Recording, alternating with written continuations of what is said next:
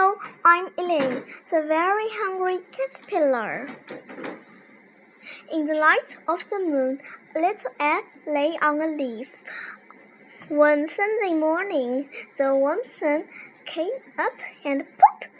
Out for the egg came a tiny and very hungry caterpillar. He started to look for some food.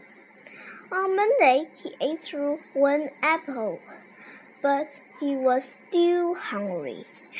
On Tuesday, he ate through two pears, but he was still hungry. On Wednesday, he ate through three plums, but he was still hungry.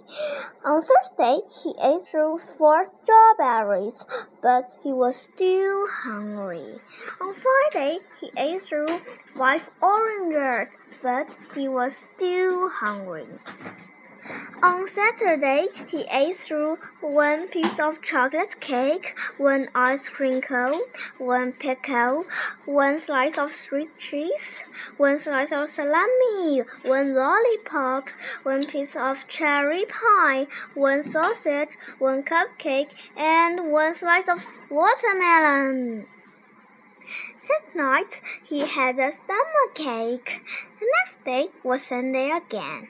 The caterpillar ate through one nice green leaf, and after that he felt much better. Now he wasn't hungry anymore, and he wasn't a caterpillar anymore. He was a big, fat caterpillar. He built a small house called a cocoon around himself.